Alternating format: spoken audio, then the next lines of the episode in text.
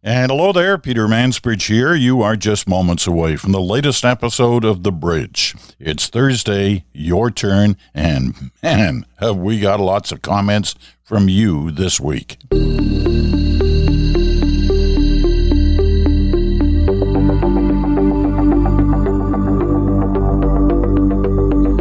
Quick comment before we get to your letters. Paul Henderson. How many of you remember that name? Of course, I'm old enough to have watched it. Paul's 79 years old now. But back in 1972, he was Canada's hockey hero. He was Canada's hero. Scored the winning goal in the last three games against the Soviets back in the great 72 Canada Soviet series. Never be forgotten for that. He was Canada's hero, the clutch player who got the big goal just in time, each one of those games that gave eventually Canada the series. Well, we'll never forget Paul, nor should we. But Canada's got a new clutch player. How many of you stayed up well into the night last night to watch Canadian women win another gold medal. And who was the hero? Who was the clutch player? Captain Clutch, they call her. Marie-Philip Poulin. She delivered at the Olympics again. She scored twice, including her third gold medal clinching goal. And Canada reclaimed the title that it had lost last time round in the last Olympics with a 3 2 win over their arch rivals. The only team, the only really the only two teams in women's hockey that compete at the highest level Canada and the United States. And Renee Desbiens was uh, the Canadian goalie. She stopped 38 shots. Sarah Nurse from the great Nurse family. She had a goal and an assist ended the tournament with 18 points. It's for Canada, which I think eclipses uh, Hayley Wickenheiser's record, Olympic record of 17 points in an Olympics. Anyway, congratulations to Canadian women. This has been a tough Olympics to get really keen on. And it's very weird watching these events with nobody in the stands or very few people on the stands. But that was a highlight during the night watching the Canadian women win that gold. There's something about hockey and gold medals and Canada that connects us all, and it sure did last night. So good for them. Congratulations all around. All right, I've had a ton of letters, ton, ton, ton of letters this week, mostly about the protests, not just those, some about the pandemic. Uh, I'm going to, uh, you know, most of you wrote really long letters this week. Um, you're not going to hear them, but you will hear snippets from from many of them. As usual, it's not room to get everybody's letter on here, but uh, certainly have some some really fascinating comments. So let's get right at it. Uh, Dave Kellett from Lakefield, Ontario. I can appreciate that a few bad actors can muddy the water for everyone. However, the reports of people harassing those wearing masks is hypocritical to say the least. How is it they can fight for freedom of choice, but if someone makes a different choice, they are harassed? Why is it that because they feel oppressed, they become oppressors? Which goes further with the border blockades, because their income was threatened. They hold countless Canadians' ability to work. But as upset as I am with that with the actions of the Prime Minister. Excuse me. But as upset as I am with that, the actions of the Prime Minister could have been better. I realize he disagrees, but the idea of polarizing the population because you don't agree is pretty self defeating. He's the Prime Minister of the entire country, not just his fans. Rob Bjarnason from Carberry, Manitoba. As I watch the repetitive pictures of the loud and harmful blockade crew, I have a sense of sadness. Canadian flags used as props for an illegal blockade flying alongside F. Trudeau flags, American flags, and Trump flags. I guess you could call this either the end of the innocence or inevitable, given the rise of populism around the world. I've got to say that you know the whole flag thing. You know, I I I, I sometimes get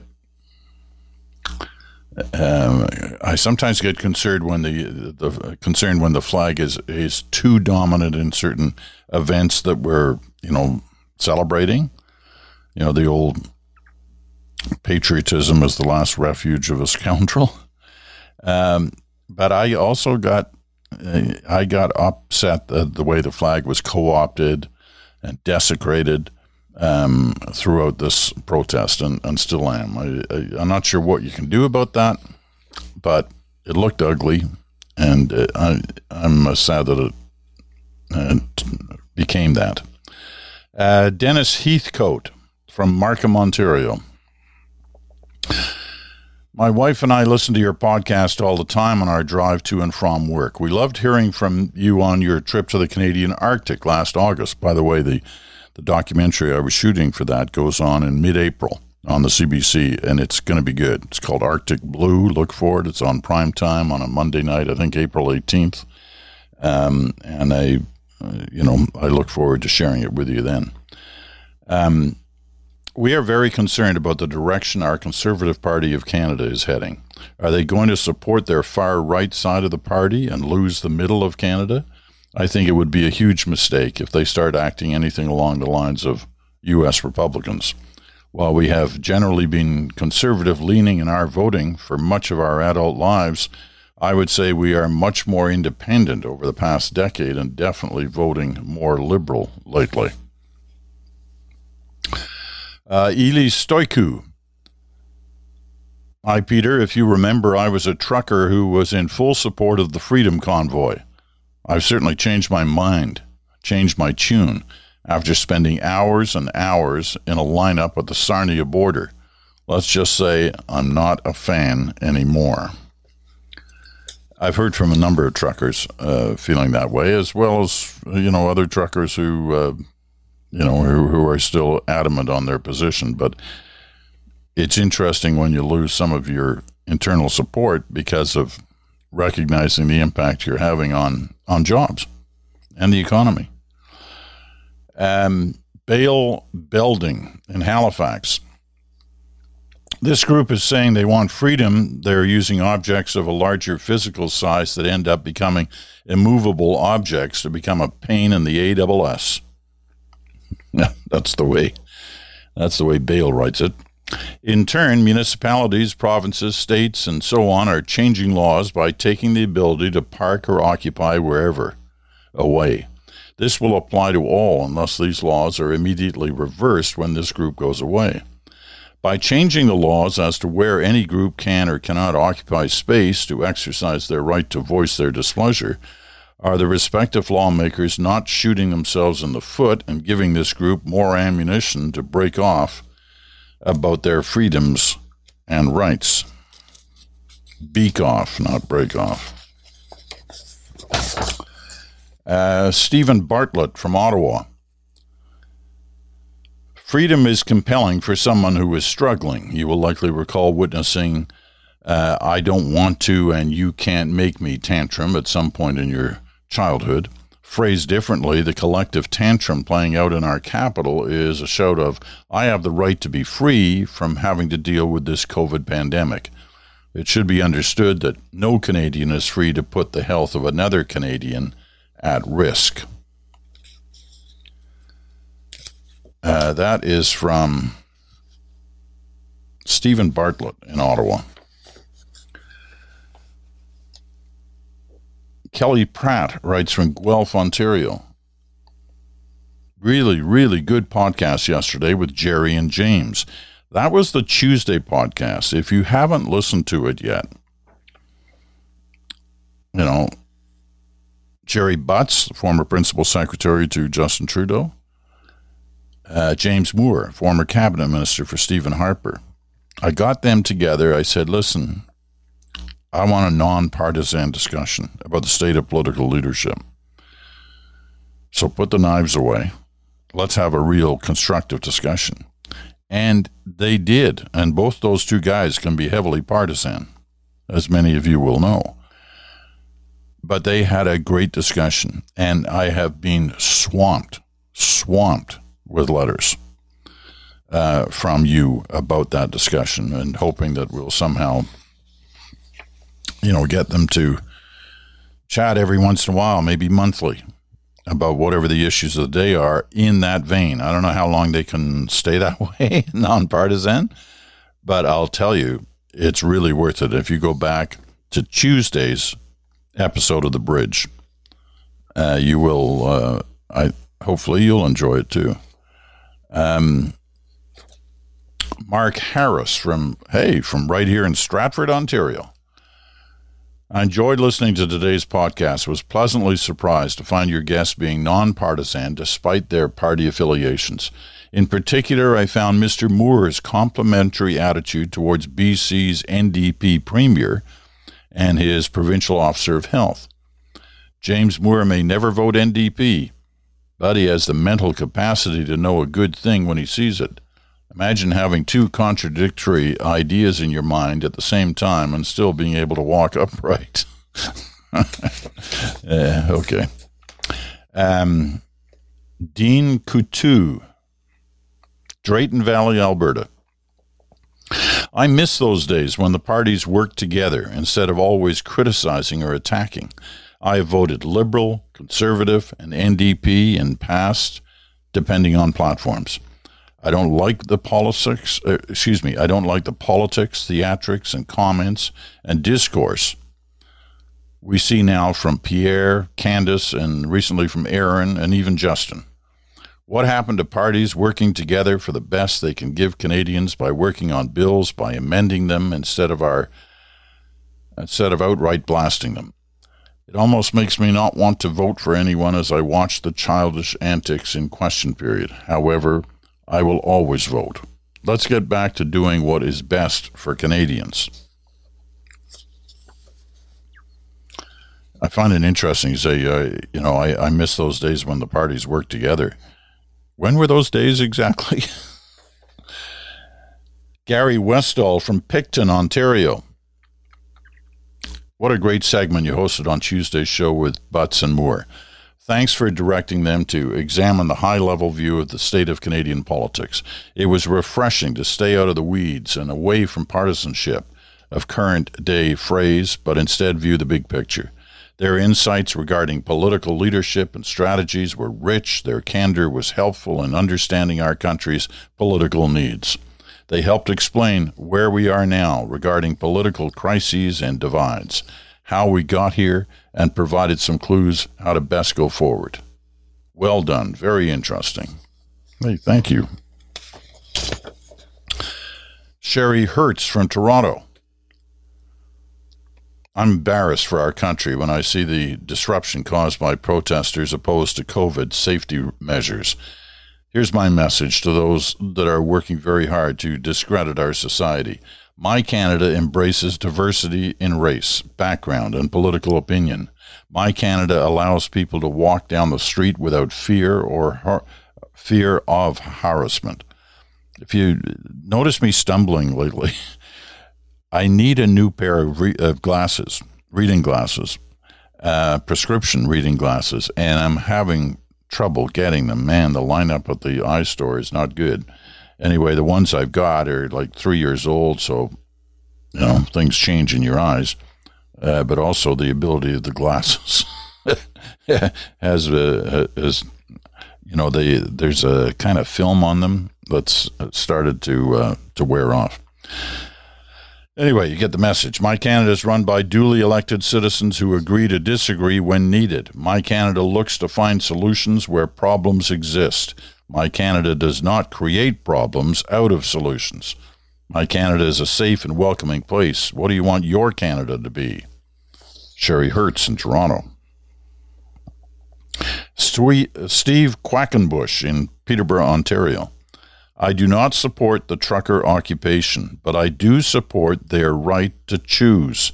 When did Canada decide that exercising your right to choose was un Canadian? Our government leaders have made concerted efforts to cancel these people's democratic right to be heard. They have called them un Canadian. They are fringe. And now they are going after their ability to function as a regular citizen via their bank accounts. Nikki Meyer, uh, Lethbridge, Alberta. My question is regarding the border protest and the impact it's having on our economy. It's hard to imagine goods not being able to flow in and out of the country freely and that it isn't having an impact, but I don't seem to hear anything about it. Uh, well, actually, Nikki, you know, there, there was quite a bit of coverage on that, on the economic impact. Just at the Windsor Bridge, the Ambassador Bridge, which is the main thoroughfare for for trade between U.S. and Canada. It was estimated it was costing the Canadian economy three hundred and fifty million dollars a day. Uh, that's a lot of bucks. And I imagine the um, I don't know what the U.S.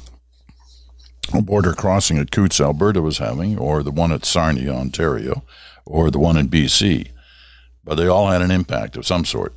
None as great as the Ambassador Bridge in Windsor, but nevertheless. Steve Magoggy.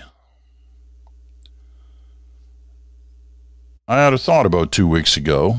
Uh, Stephen's in Trenton, Ontario. I had a thought about two weeks ago. Could some of those protesters have been arrested for desecrating the flag? We mentioned that earlier. I don't know the answer to that. I'll try and find out. Um, it, it certainly made me uncomfortable. Uh, without taking anything away from their right to protest, did they have to do it on the flag? Uh, Grant Carlson in Outlook, Saskatchewan. I often, maybe always, think that the media has held off on hard criticism of our current Prime Minister. Tomorrow, maybe for a minute or two, think how Harper might have been judged by the media if such a thing as the Ottawa protests had happened on his watch. I believe the criticism would have been extremely harsh from all sides, from all networks, starting as the convoy was just starting to roll, becoming deafening by now. Uh, there's been some pretty heavy duty criticism of all the political leaders on this story. Certainly on the main two, the Liberals and the Conservatives, and on many of the premiers, Conservatives and non Conservatives.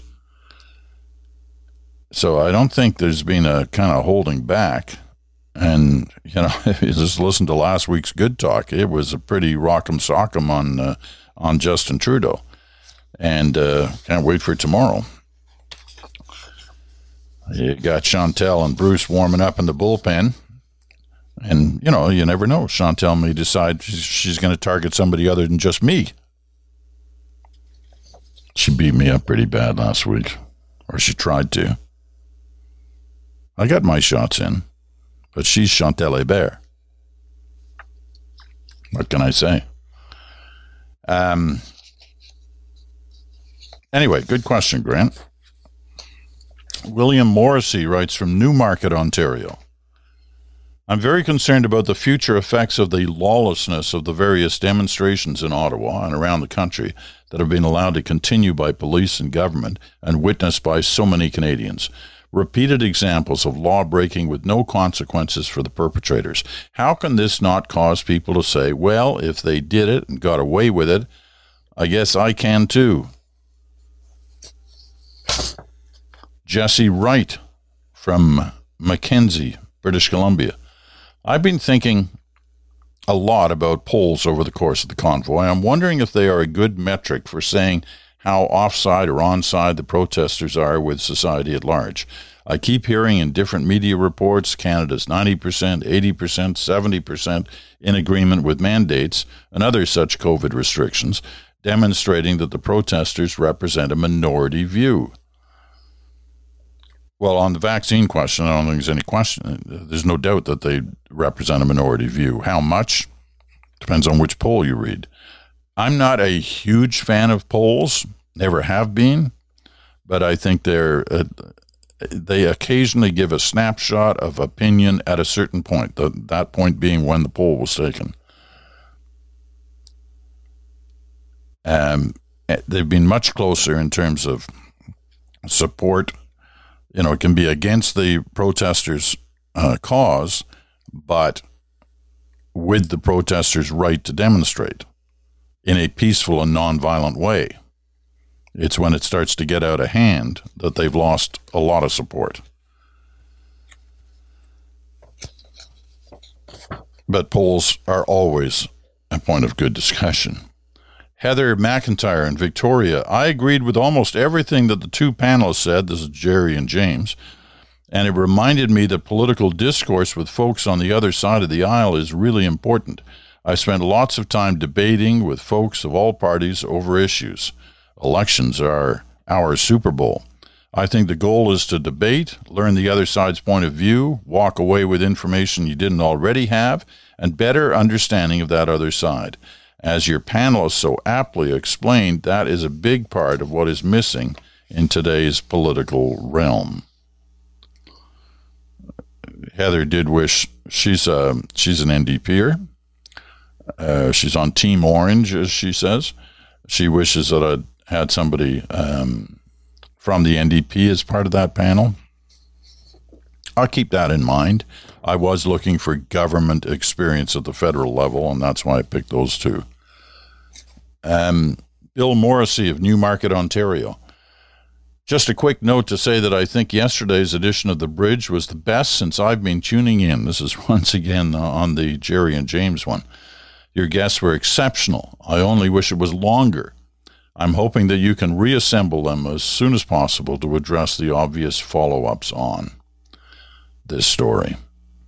Um, and as I said, uh, you know, I'd, I'd love to do that. And I will be talking to both of them about uh, not only the reaction they got, uh, but whether they're game to do it again. Uh, Paul Moist from Winnipeg. I particularly appreciated your question to Gerry and James regarding a leadership address to the nation.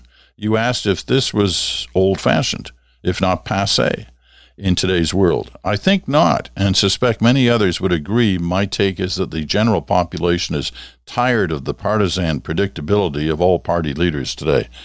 I had another thought. Perhaps it's too old fashioned. What if the conservatives, given the truckers' occupation, had shelved for even a few weeks? their desire to get rid of Erin O'Toole, to, if you will, defer to the national crisis. And what if, given the minority parliament early on in the crisis, the Prime Minister called the other party leaders together for talks on putting the country first? A kind of wartime cabinet approach where all parties contribute to a plan, in this instance, to end the truckers' occupation. Perhaps a media conference with all leaders outlining their plan and displaying their unity interesting idea. Hasn't happened often in uh, Canadian politics. First World War, there was a coalition cabinet uh, and an extended term. Uh, they went five or six years. Uh, they had an extension before uh, an election. Um, so I, you know, I'm not sure of any other examples of that during our history. I'm sure somebody will send me a letter and say, "Oh yeah, there was this and that," and what have you. Um, there have been kind of unofficial coalitions, but that was that one during the First World War was very much uh, on the books and known. Here's the last one on the uh, on the truckers situation. It comes from uh, Frida Jesse in Leduc, Alberta. Do you know if the percentage of support for the Freedom Convoy, that's uh, Frida's description of what the convoy is. It's a calling it the Freedom Convoy. I really don't like that. It really had nothing to do with freedom for a lot of people. Anyway, is the uh, percentage of support for the convoy higher in the West as opposed to the East? Or which province has the highest percentage of supporters? I haven't seen it broken down by provinces, but I don't think there's any doubt there was more support in the West than there was anywhere else in the country. Um, and one would guess Alberta, but I'm and Saskatchewan, but I'm not sure of the, of that. Okay, as I said, that's just a sprinkling of the letters uh, I got on the uh, on the truckers. We're going to take a break. Come back with a few letters on the latest on the pandemic. So don't go away.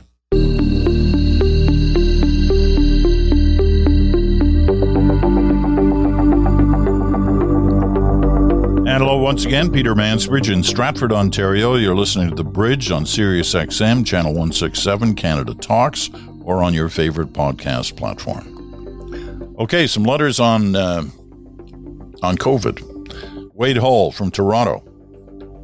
Regarding COVID hesitancy, it seems to me the core issue is trust. In my view, why would I conclude I know better than an epidemiologist or a health official, even if their advice changes over time?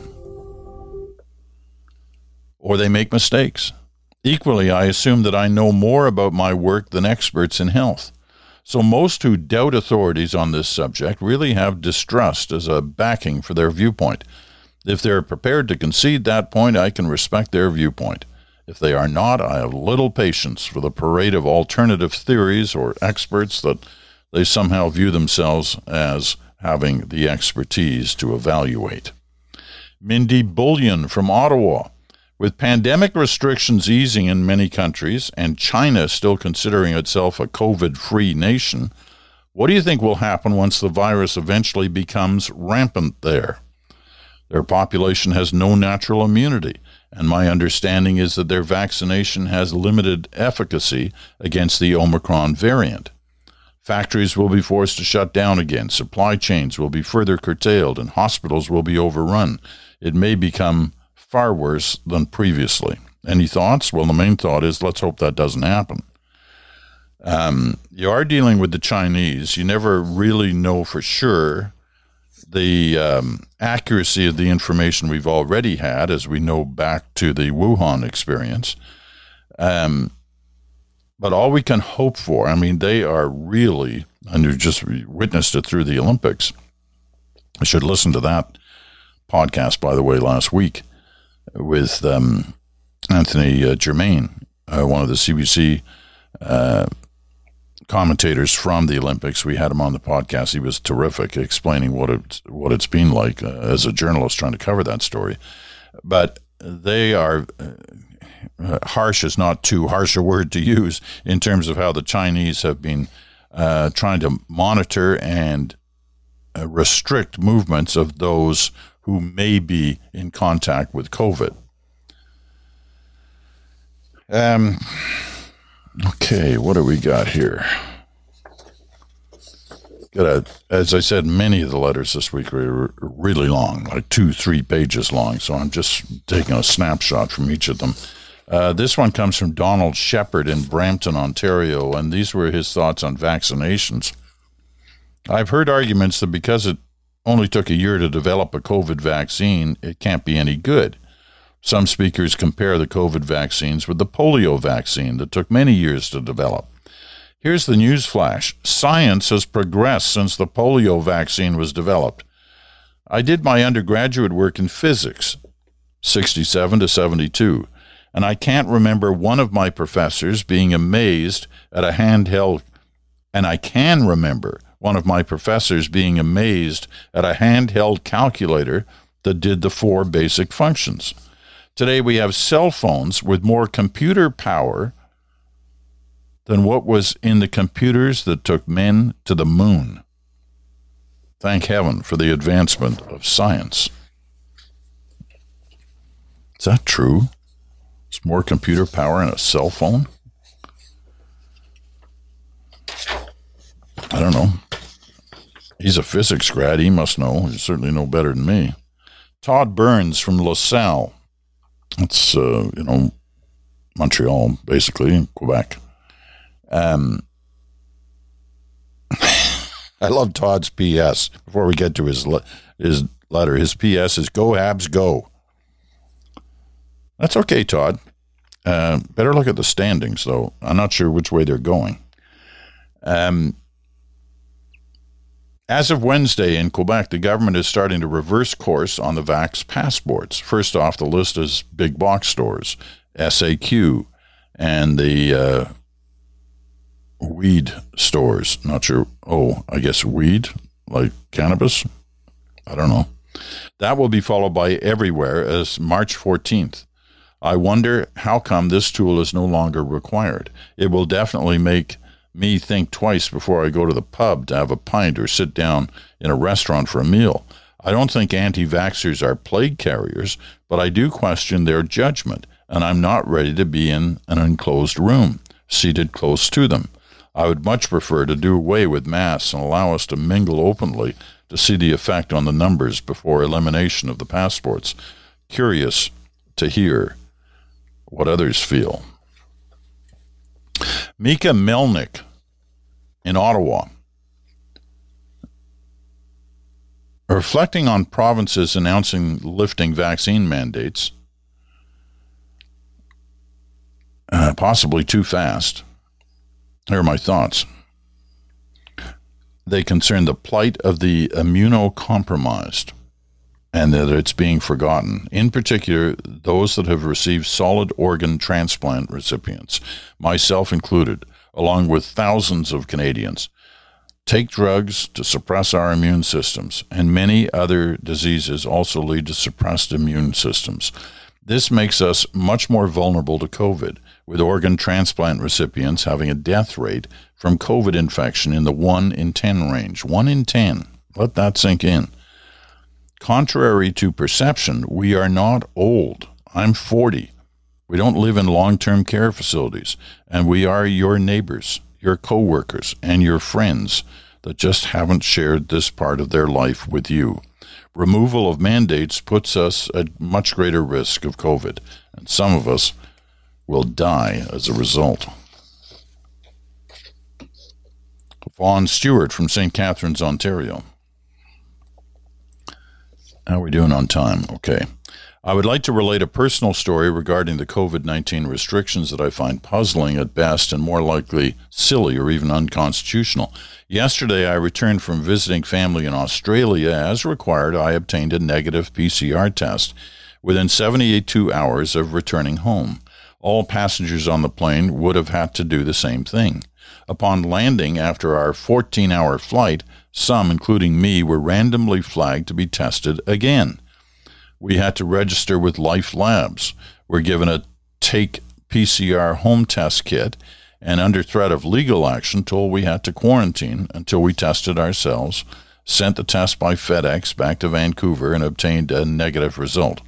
To randomly select people for quarantine after they had already been tested within the previous 72 hours is my definition of the overabundance of caution that was discussed on Monday with Dr. Bogoch.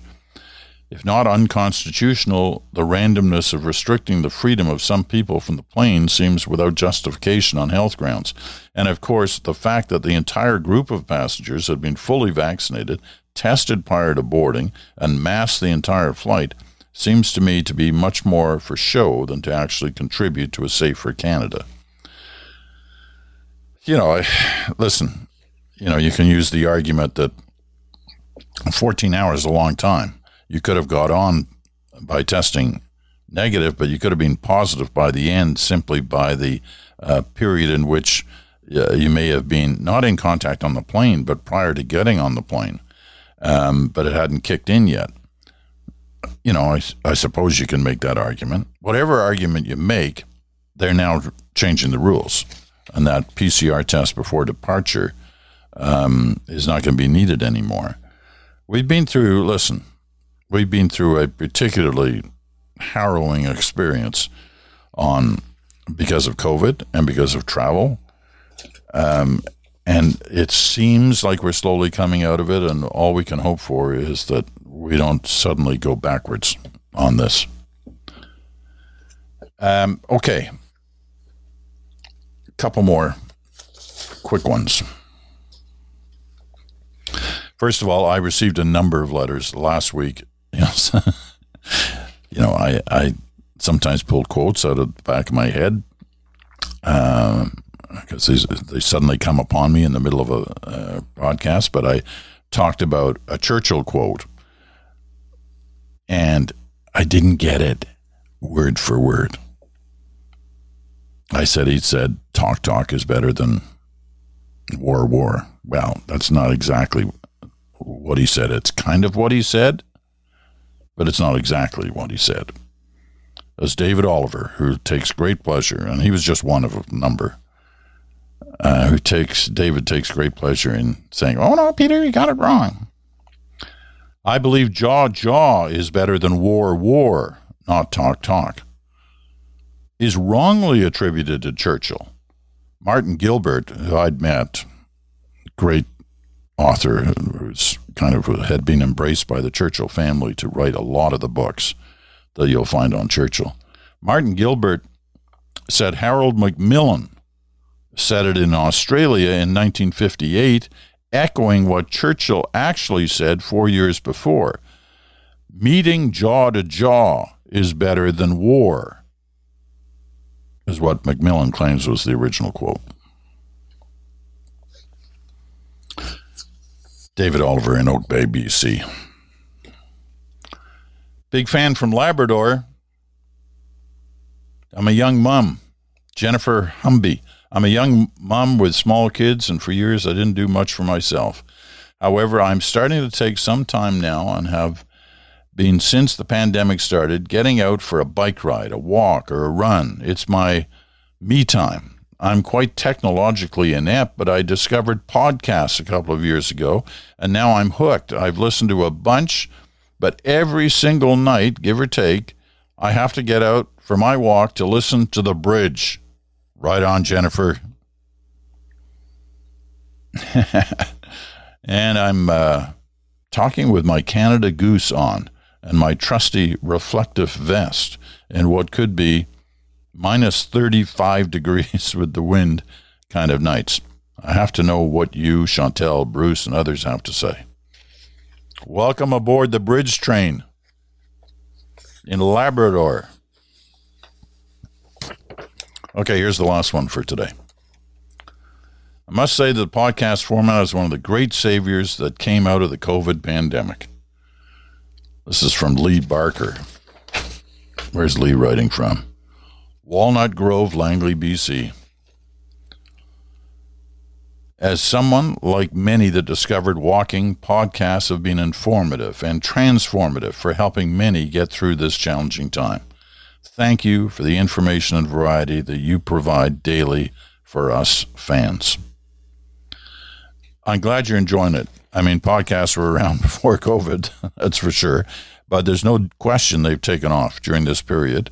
And it basically was the reason why the bridge took off and became a, you know, very popular. Now I think I mentioned it earlier this week. It's been uh, number one in Canada's political podcasts um, for uh, the last couple of weeks, and it's been in the you know top five for the last well since the election last summer. And so we're proud of that fact. Anyway, that's it for this day. Glad you've been with us. Tomorrow is Good Talk with Chantal and Bruce, and you know that'll be good, and you know that'll be fun. Uh, these are interesting times, to say the least. We'll see what uh, what's on top of the uh, discussion points tomorrow. Celebrate Canadian women and their victory in hockey last night.